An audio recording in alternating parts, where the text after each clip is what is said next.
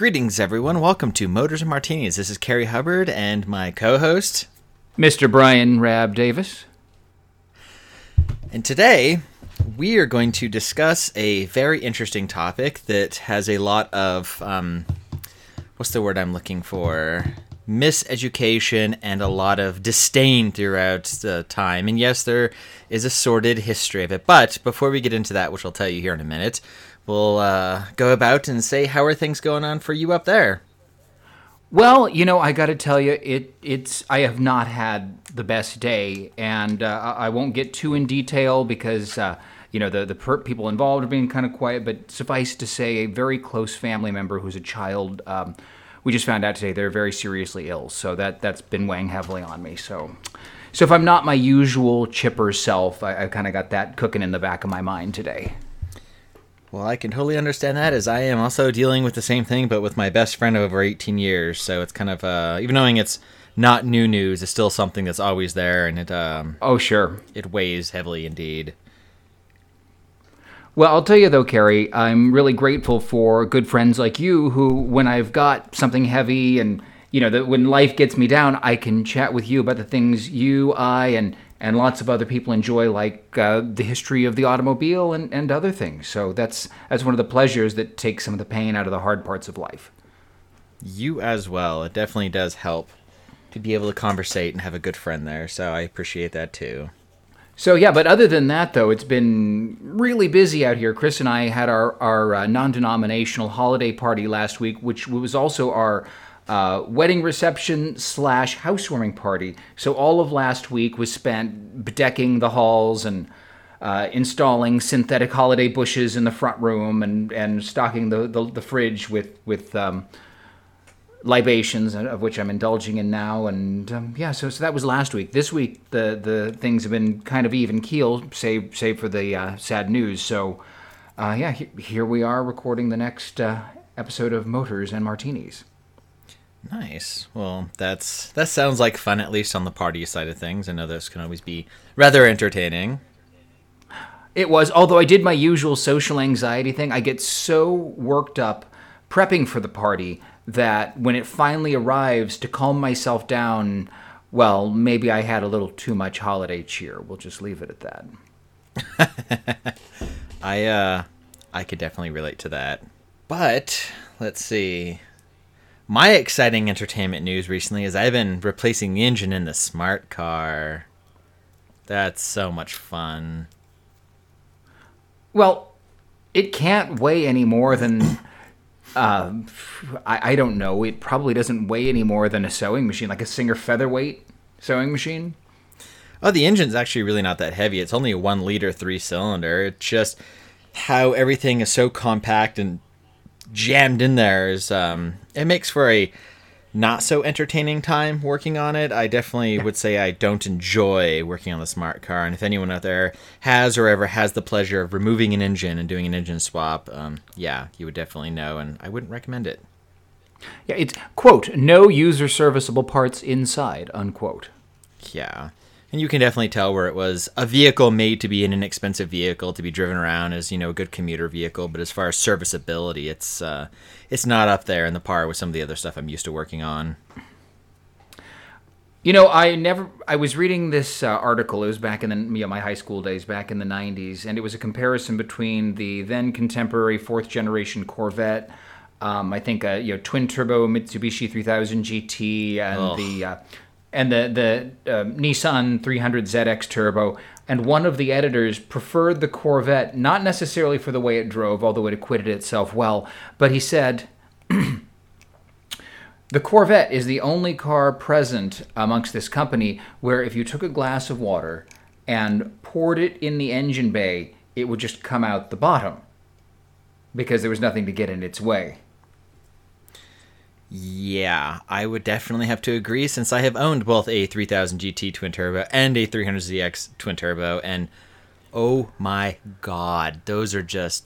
They're cool cars, don't get me wrong, they're fun to drive, but you open up the hood and it's like you, you need a rabbi, a priest, every other sort of everything just to stand there, give it a blessing because it is unholy amounts of hell to work on those things. I mean, I get a little bit of that with my Fiat because you know it's it's not nearly as jam packed as the engine bay, one of those Japanese GTS of the '90s, but there's not a lot of space and there is a lot of plumbing and it's crammed into a very small area. I imagine it'd be a little bit like running your smart car, just you know the other way around. Yeah, pretty much, and a little bit smaller. yeah. But anywho, so on today's topic, we're gonna discuss General Motor diesels in passenger cars, which was, if memory serves, from 1977 or 78. I'm not 100% sure. I'd have to double check. Until 1985 was the last of production on diesel vehicles because I just bought a 1983 Chevrolet Celebrity CL with a 4.3 liter transverse mounted diesel. And for those who don't know, that is a V6. It, but it, it does share parentage with the notorious 350 cubic inch Oldsmobile diesel V8, and we'll we'll elaborate on that as we as we move along here. It yes, it is a V6. It's uh, front wheel drive. It's uh, it was it was a very well. We'll talk about the story here in a little bit because the V6 version is, granted, it shares a lot of bloodline of the 350s. It is quite a bit different, and it was a very interesting engine. But they did make, for one year only in 1979, a 4.3 liter V8 diesel, but that did not last very long. now, what's interesting is that 4.3 liter V6 diesel, I have actually seen that in a Cadillac DeVille. Yep, it was, I think, 85 only. 84, I know 85 for sure.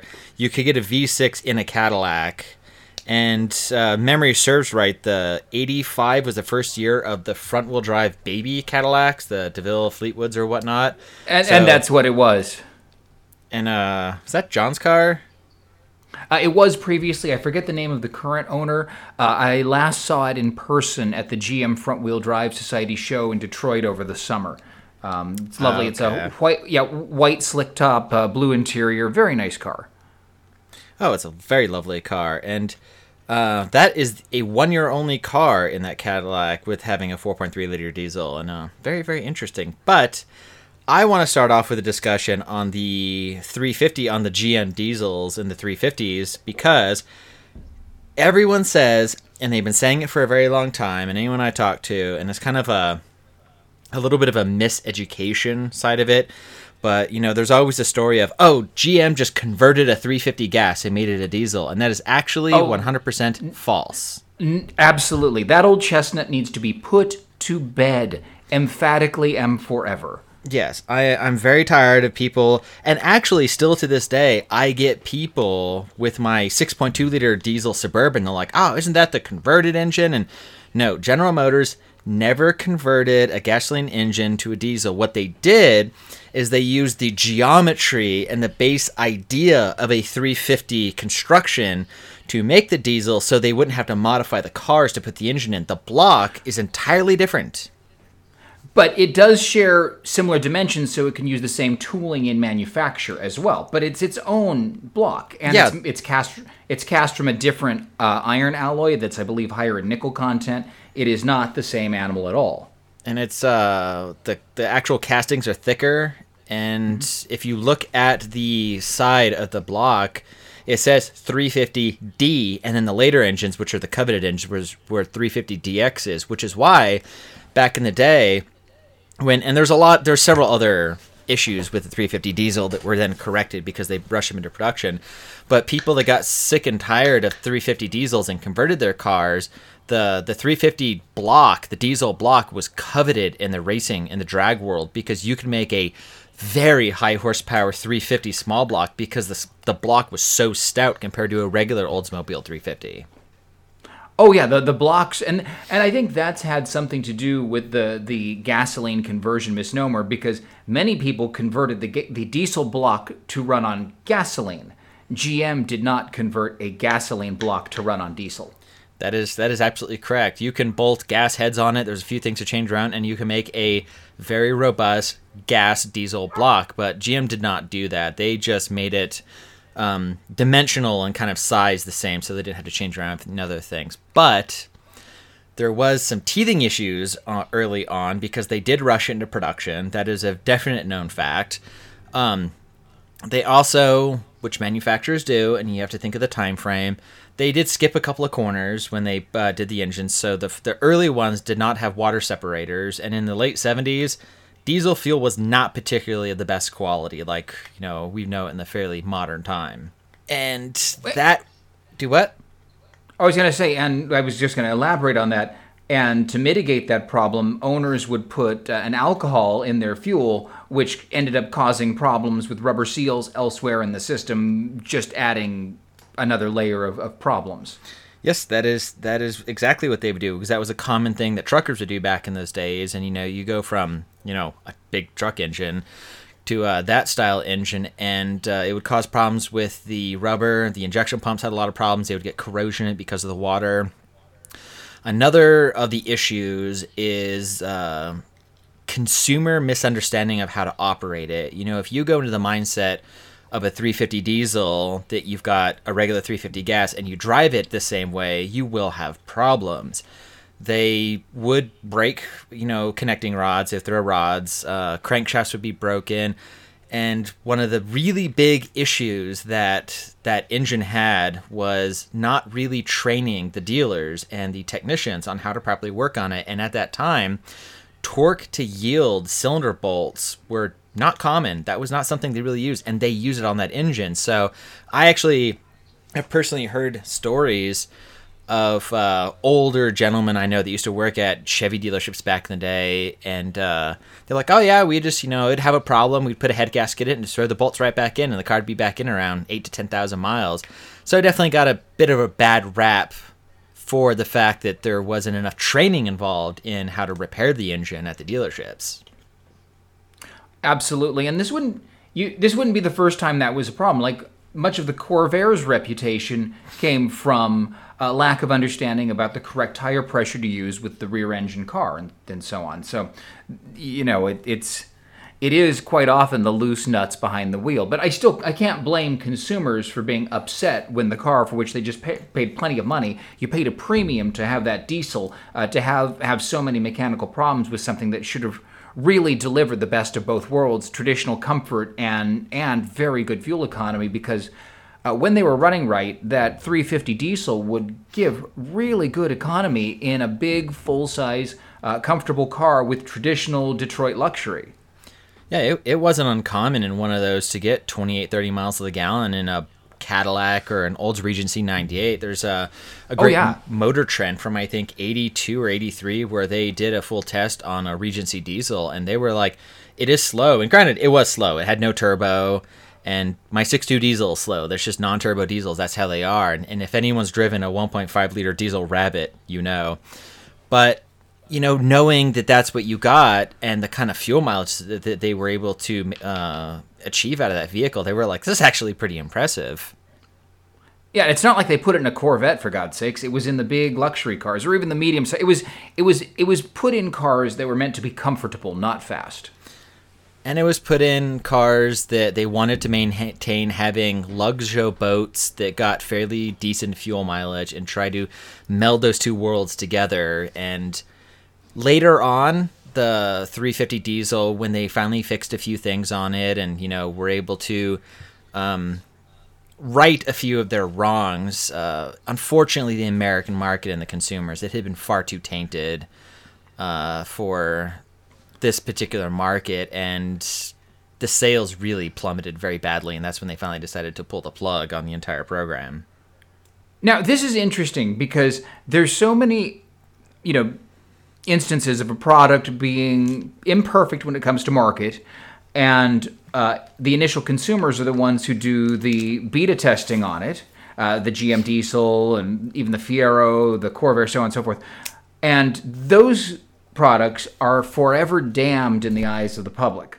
But Tesla, who kind of does the same thing, you know, Elon can do no wrong. They're, no, no, no, it's, it's, it's wonderful. It's amazing. It's great. I'm going to keep buying them. I'm going to buy two of them.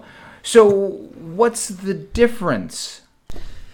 I personally think the difference is transparency to where people know that they are going to be a uh, beta testing platform for that particular thing and the kind of people that get into that and are really excited to do that are people who want to be part of something like that compared to you know, we're going to rush it to market and we'll see what happens and not say anything to anyone. That, that that's a great point. And the Tesla buyer, by and large, at least early on, were high tech people who were interested to be part of the process.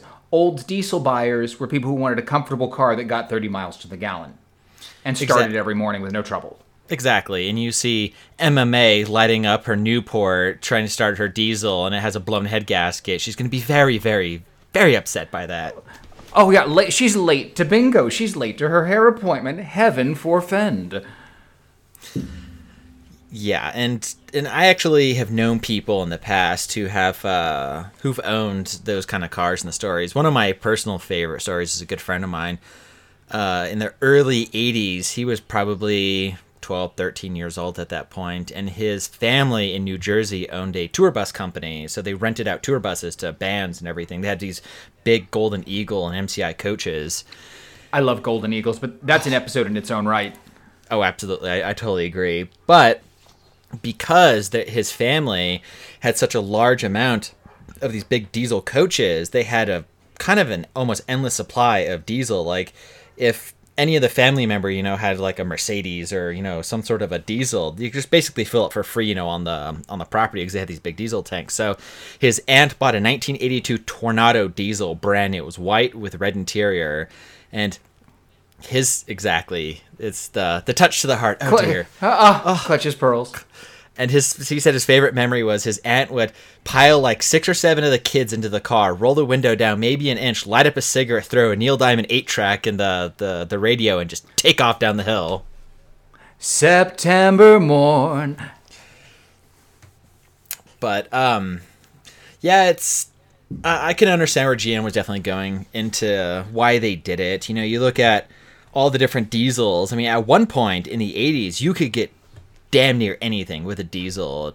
Toyota Camry trucks, you know, Volkswagens, Mercedes, General Motors, Continental every. Mark- Yep, the Continental Mark 1985. Seven.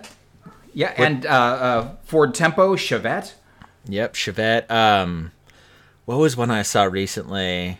That was a really oddball one. I'd have to think about it. But yeah, it's like literally everything and anything for the most part you could get with a diesel because yes, they were like I had a 82 Diesel Rabbit truck and that thing averaged 58 miles at the gallon. It was actually blew my mind. Yeah. My friend Vinny Morgan has got a little diesel rabbit, and he let me drive it a couple years back. And I have never driven a car that was so slow, yet tried so hard and put such a smile on my face. The way it engaged me as a driver was pure magic, in spite of its lack of performance. I really, really warmed up to that car. Oh, they're they are really great. I I loved my little pickup. I actually drove it from here to Manhattan, Kansas and back. It was a slow adventure, but I got great fuel mileage and didn't cost much to drive out there. But let's see. Then we get into the vehicle I have, which was introduced in 1982, was the V6 4.3 liter diesel when they were trying to add more market of you know smaller economy mid-sized cars so you can get the oldsmobile uh, Cutlass Ciera the celebrity the pontiac 6000 Uh, Buick Century. buick century yep um, all with the 4.3 Yeah, thi- liter v6 diesel Is it the GMA body, front Yep. wheel drive A body? Yep. And GM took a lot of their lessons that they learned from the 350 and they retooled to make a special V6 diesel. And yes, it's a 4.3, which you know the newer Vortec 4.3s, whatever. But um, the diesels have uh, five bolts per cylinder instead of four, which is what the 350s had. So they were significantly more stout. They'd actually built an entire new factory for that engine, and they had come up with a really fascinating new uh, casting method on the the aluminum cylinder heads for the front wheel drive cars because you could also get it in a rear wheel drive car. Uh, yes, you could. The the G bodies. Yep. And uh, those were all, as far as I know, cast iron cylinder heads. Most of all the front wheel drive cars, like my car, had the aluminum cylinder heads. So I think they were 60 pounds lighter than the cast iron cylinder heads ones. And they all made 85, 90 horsepower with like 100 and, what, 145 foot pounds of torque. And Uh, 100, 165. 165 foot pounds. I have a dyslexia problem. Sometimes I mix numbers. But uh, yeah, Me too. 165. I, but I, but I, I have cue cards I took Oh. notes about the. I did too, and then my computer restarted and deleted my Word document. So, ugh. And, and that's why I'm actually using index cards. I, I have three by five index cards sitting on my desk with notes about the 4.3 and 5.7 liter GM diesels. Look at you being so analog. I'm so proud of you. Look, it's it's not that I'm analog. This is how I learned. I'm just that old. I usually write stuff down, but I was in the middle of I'm, uh, I've been trying to find some parts for the celebrity, and while I was doing it, I was doing some research, and I was just typing it up on a Word document, and I was gonna write it down later, and then yeah, like I say, the um, my computer restarted, which kind of pissed me off. But anyways, um, what what else in there? Oh, so on the V6, they only made it for three years, 82, 3, 4, oh, so four years technically, two to 82 to 85. And interestingly enough, I read this article from years ago that said when they finally uh, put the lid on the diesel production on the V6s, there was actually a significant amount of tooling for that setup that they had never even unpacked. They were just still sitting there.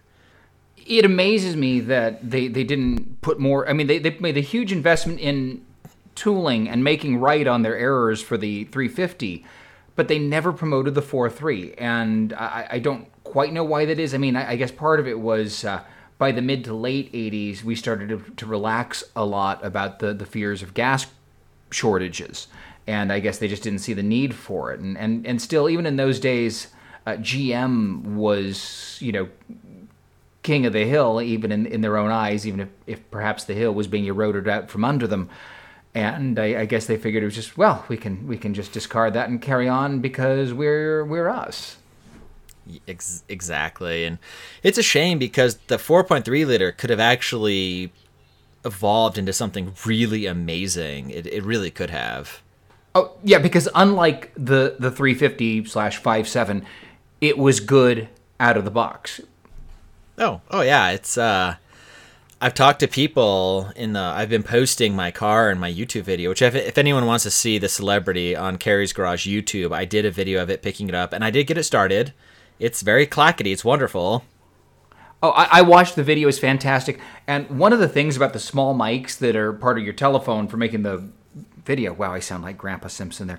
Oh my god, the mic on your phone, I'm telling you right I now. did. When you, you when you get your telephone and you make the movies with your telephone, a little the sounds come out real loud and clackety, don't you know? Anyway, uh, but yeah, but it, it does it does seem that the phone mics do emphasize mechanical noises. It's just something you know their, their natural natural frequency and resonance is is sensitive to that. So yeah, that video was great, and I recommend anyone and everyone.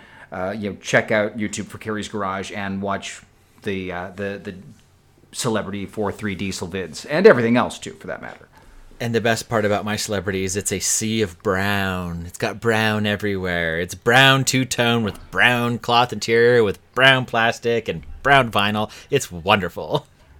so your celebrity i mean it it's it's a sun-baked crispy critter but it was a high-end car in its day it looks like it's got all the it's even got a floor shift It's got the floor shift with console. It's got a power adjustable driver's seat. It's got power windows, power door locks, cruise control. Um, I, I'm not sure if it has the best stereo, but it's got a good stereo on it. It's got the simulated wood grain with a little wood grain in the steering wheel, cruise control. Um, it doesn't have body painted mirrors. Uh, I don't know if it has delayed wipers or not because the switch is broken. I need to look. I need to look at the wiper motor on that. And um, there was one other option. Oh, it doesn't have the full gauge package. It has the speedometer, a fuel gauge, and idiot lights. The the temp and volt gauge package was not was an option, but my car doesn't have it. But it's going to. I'm going to actually find one and convert it.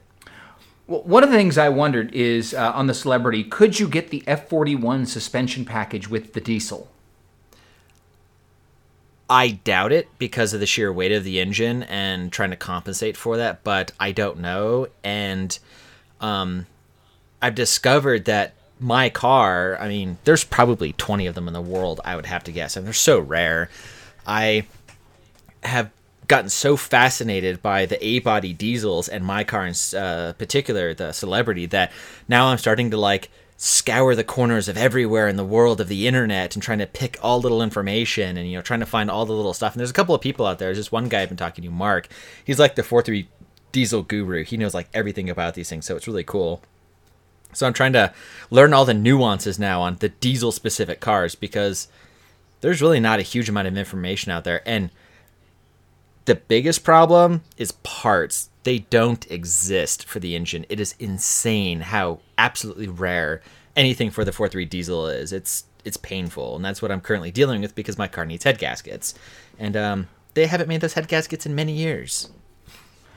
You know, I wonder if that's the kind of thing you could have custom made. I'm sure they're expensive, but uh, you know, I think it's doable. So, the one option for not being able to get a production head gasket is you can get a copper head gasket made, which is very popular in high performance and race cars because you don't have a layered composite material to possibly blow out or break down. So you actually get a you specify a thickness of a head gasket and they'll laser cut and do all the little stuff and make an exact gasket out of copper and then you put a sealing compound on it and you torque it down. So that is an option and there's one company who uh, clark's copper head gaskets i believe that i was going to call but they're not in the shop this week so. But i had a martini the other evening and uh, I started scouring the internet again because I'm really good about finding really bizarre stuff. And I found the factory General Motors part numbers, the Fel-Pro part numbers. I even called Fel-Pro directly, and they don't even list it in their system anymore. They haven't made it so long. And I was and I asked the guy, "Is there any way that I could have you guys, you know, make non, you know, uh, produce that part because you guys have made it in years?" And he's like, "Oh yeah, we'll do it if you want to buy ten thousand of them." So and you're yeah. thinking and you're thinking about it, ten thousand times thirty dollars a piece, only three hundred worth it to save a a sunbaked celebrity diesel. Yeah, and the fact that there's probably a fraction of 10,000 4.3 diesels in existence. So, um, oddly enough, in uh, Vero Beach, Florida, I found a guy on Craigslist who happened to have a Craigslist ad for brand new, you know, been sitting for a while, but he had a set of four three Fel-Pro diesel head gaskets. And I hope you wired him the money immediately the, the the money order is currently in the post on the way to him. We agreed on a very decent price. I mean, yes, it's significantly more than, you know, like online because there is Summit Racing and there's another company who actually list the Fel-Pro part number, which if anyone's curious is 8777-PT, but it's kind of useless because eh. Um and you know, they're like 32 to 38 dollars you know when you could get them when they were a manufactured thing. So i offered him 100 dollars for both gaskets because where where am i going to find any more of these yeah, things? Yeah I mean, they're in, they're incredibly rare but they're so rare that there's only two or three people in the world who might want them. It, exactly. So since I found a guy who happened to have a set that he was selling, he I talked to him a bit. He's like, "Yeah, you had one years ago," and uh, he had bought several. He bought I don't know. He had like five or six head gaskets because uh, he uh, worked on a few of them, and he doesn't work on them anymore. So he was trying to sell them, and he told me I don't have a lot of people reaching out for these things, but I figured I'd put them out there, and I was like, I need these. So thankfully. I'm going to be able to get those, and then now I need to find the intake manifold, the exhaust manifold gaskets, and bolts. So now I'm scouring to find those as well. God, stories like this make me wish my family had kept the auto parts store because I am willing to bet that after 50 years in business, we had some of those components on the shelf. Well, and I just know for a fact. I, I just know, but it's one of those things. You know, some of those people kind of like that. You know, they're not uh, listed on the internet, but you know, I guarantee you, if I went to rural Kansas or you know, like up in some rural area in Washington State, because diesels were really big up there, and I went into a small mom and pop store in a little town and walked in there and be like, "Do you happen to have these parts?" Or probably sit some sitting on the shelf because I run into really weird stuff like that in rural areas. But you know they don't have websites or anything, so it's kind of hard to find. Yeah, exactly. You've got to you've got to go in there. You got to make nice with ma and pa behind the counter. Um, I hope they don't suss out that you're a big city sissy kind of boy and uh, give you your parts. Well, I think I'd walk in with a pair of cowboy boots and my hat on and be like, "Oh, pardon me, ma'am, but I'm looking for some head gaskets for my diesel." you know, I have said that exact same thing at the Cinch in San Francisco, but that's another story for another day. Wow. Okay. Uh, but so, um, oh, and the other thing too is my car only has fifty six thousand original miles on it, which it's actually pretty. And uh, I found a sticker under the the hood, and it said it was uh, from Ed Black Chevrolet, which was a Albuquerque Chevrolet dealership back in the day. Well, so your, so your Chevy has not been anywhere but the Albuquerque area its whole life. I do know from the lady that I bought it from, her dad. It was her car, her dad's car, back and forth, whatever. They'd had they've had it for, I, I think since the late '80s. Uh, she drove it down in Las Cruces when she was in college. Um, other than that, it's pretty much been in Albuquerque in this area, and it's been sitting on and off for years because uh, they were not mechanical people. Her dad was I'm going to use air quotes for this mechanical, but you know, he's the kind of person, oh, I can put some spark plugs in it. Oh, I changed the oil. Uh, oh, this doesn't work, so I'll put some wire ties around it and it'll work again. So the the diesel, uh, all six glow plugs are dead as a doornail. And if anyone knows anything about old IDI diesels, they do not start without glow plugs. They are very cold blooded, picky pain in my asses. And uh, they always said they had a really hard time getting it started. And, you know, when they finally were just like, it won't start, so they just parked it in the yard. That's and there's that. Hey, you know, I've got to give it to them though. At least they weren't the kind of people who say, "Well, no, no, I'm going to get around to fixing it up one day." At least they let you buy it and you can give it the care it needs. And now this incredibly rare car is going to be back on the road, and that is fantastic. And sure, it's a little sunbaked, but it's a unicorn amongst unicorns. Well, so so here's a cringy thing that uh, she told me when I went to go look at it last Thursday because um, I had had a couple of gin and tonics on Wednesday evening, and I, I, did the the bad bad thing where I clicked on Facebook Marketplace, which I should permanently be banned from. And I saw Chevy Celebrity, and I recognized it because she put it up for sale two years ago, and I offered her.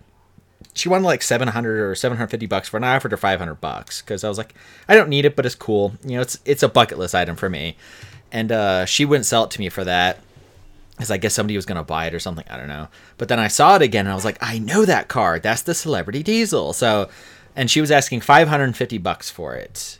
So I sent her a message and I was like, I I'm really interested in the car. I know those engines. It's very unique, and I'm actually a diesel mechanic. I know these things really well. Can I please come look at it? So I went to look at it, and you know, we're checking it out and and uh, she said, "Oh, I already called the U Pull It yard, and I was going to send it off to the junkyard because I need to get rid of it, but they wouldn't take it because it doesn't have a catalytic converter."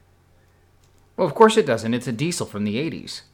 And I guess it not having a catalytic converter saved it from being to the junkyard because she she was just to let have it hauled off. She didn't want to deal with it. If I didn't come that day, she was trying to find a way just to scrap it because she's trying to clean up her dad's yard. But um, you know, I told her you know, what I want to do with the car. And she kept saying, oh, well, you know, these aren't really that reliable, blah, blah, blah. You know, this isn't a car that you can really drive every day to work or, you know, take on a road trip. And I was like, when I'm done with it, I will be able to drive it to Maine and back without any problems. And that's my goal. And then she looked at me and said, I'll let you have it for 400 bucks. Score. And it has a title, it has paperwork. And not just in written in crayon on a bar napkin. Now it has a New Mexico issue title she signed it over. So uh, yeah, and it was one of those for pure entertainment value of alone of saying I've owned one of these and being able to work on one, it was worth it, and being able to save, which I've now discovered because of how much incredible attention this car has gotten, a genuine piece of GM history. Oh yeah, no, it, it, it is truly special, and uh, I'm I'm so glad you got it. Now I've got to ask that this is a little bit of a tangent. The New Mexico titles uh, is a New Mexican pink slip as cool looking as a New Mexican license plate? Like, does it have chili peppers on it or anything? No, it is not. It's very, very bland, actually.